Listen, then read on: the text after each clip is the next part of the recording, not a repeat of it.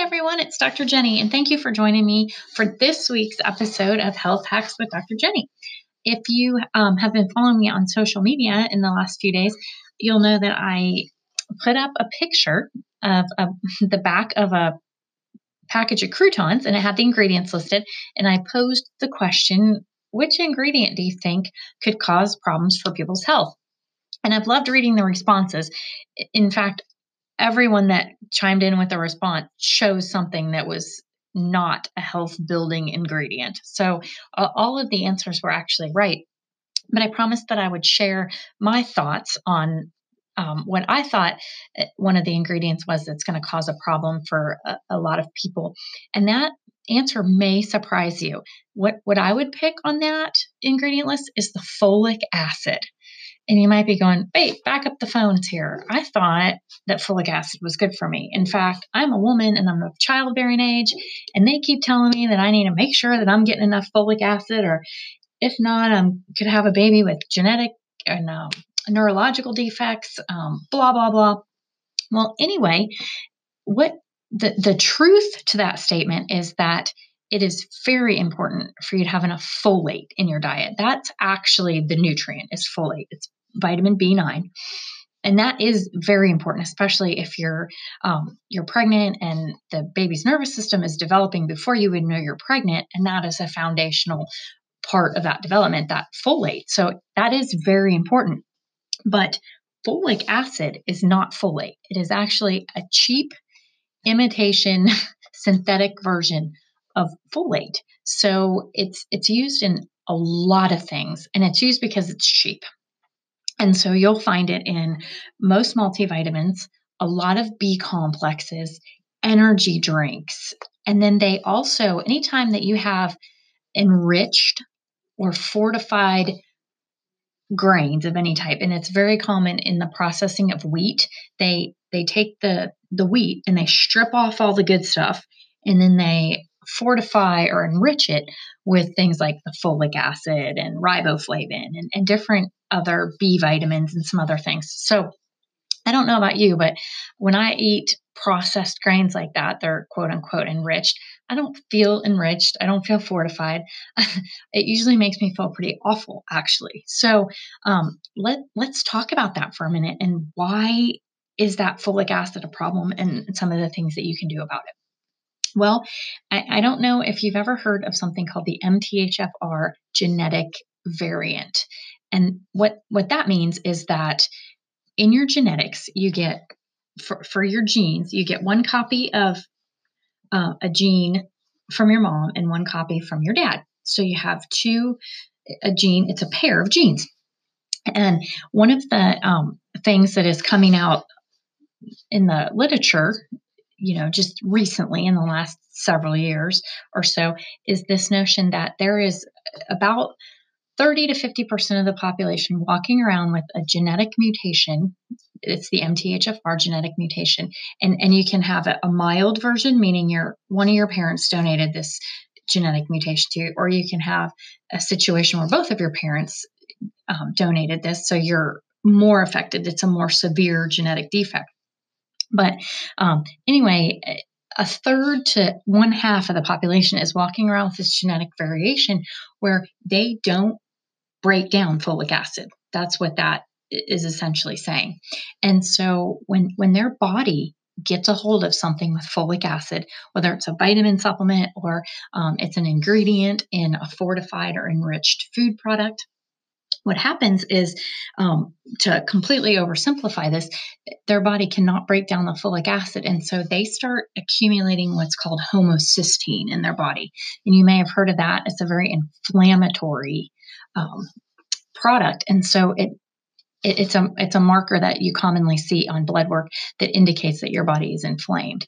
And so what this does is that translates into a feeling of I have joint pain. I'm very stiff and achy.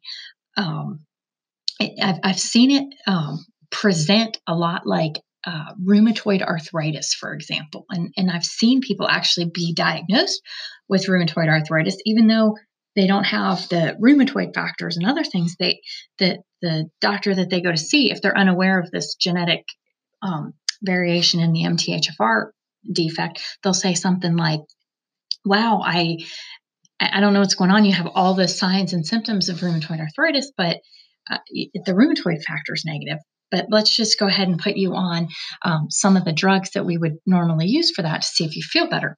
Well, the problem with that is the drugs that they use to treat rheumatoid and related conditions like that they're immunosuppressive drugs. They because rheumatoid arthritis is a, an autoimmune condition what they do is they give you drugs to suppress your immune system so your body doesn't continue to break itself down. Well that opens the door for all kinds of problems down the road. You end up you know suppressing your immune system and you let other things in that you don't want to let in. And that's especially bad if that's not even the problem.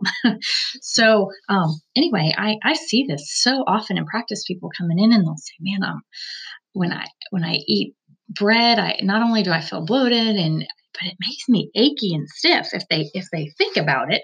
They they don't usually think about it unless I ask the question. But um, so so that's kind of my the, the takeaway from this is if you are having a lot of joint pain and you're waking up stiff and achy, and you and you keep a food journal and you notice, hey, it is worse when I'm eating breads and enriched things with folic acid, or I'm taking a vitamin with folic acid, you might just try eliminating sources of folic acid from your diet, whether it be in supplement form or in food form, and see if you don't feel better.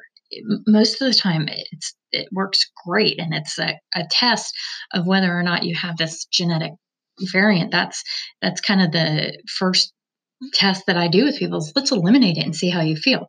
Now from there you can move on to either a um, a cheek swab or a blood test to to definitively tell you do you have the problem and is it um, you know do you just get it from one parent or both parents um, and then it's important to to know that because it's genetic if it affects you and you have it your kids are going to be affected and you because you got it from a parent or both parents. So this is to me this is a big deal. A lot of um, medical providers will just dismiss this and say oh it's not that big of a deal. But if you talk to anybody that's had this problem and is on the other side of it and has figured out how to make it better it's a no-brainer that we have to we have to know about this and, and address it. And then the other thing that you really need to do is um, most of the time what, what it means is if you have this genetic um, defect it means that you're you don't methylate the way that um, other other people do. So um, what that means is that you don't clear toxins from the body as fast as somebody else. So it's really important that you make sure that you have enough B, B vitamins. B vitamins are huge in this process. So uh, a lot of times the first step is to let's take out the synthetic B vitamins, the the folic, the syn- synthetic folic acid. Let's see if that makes you feel better.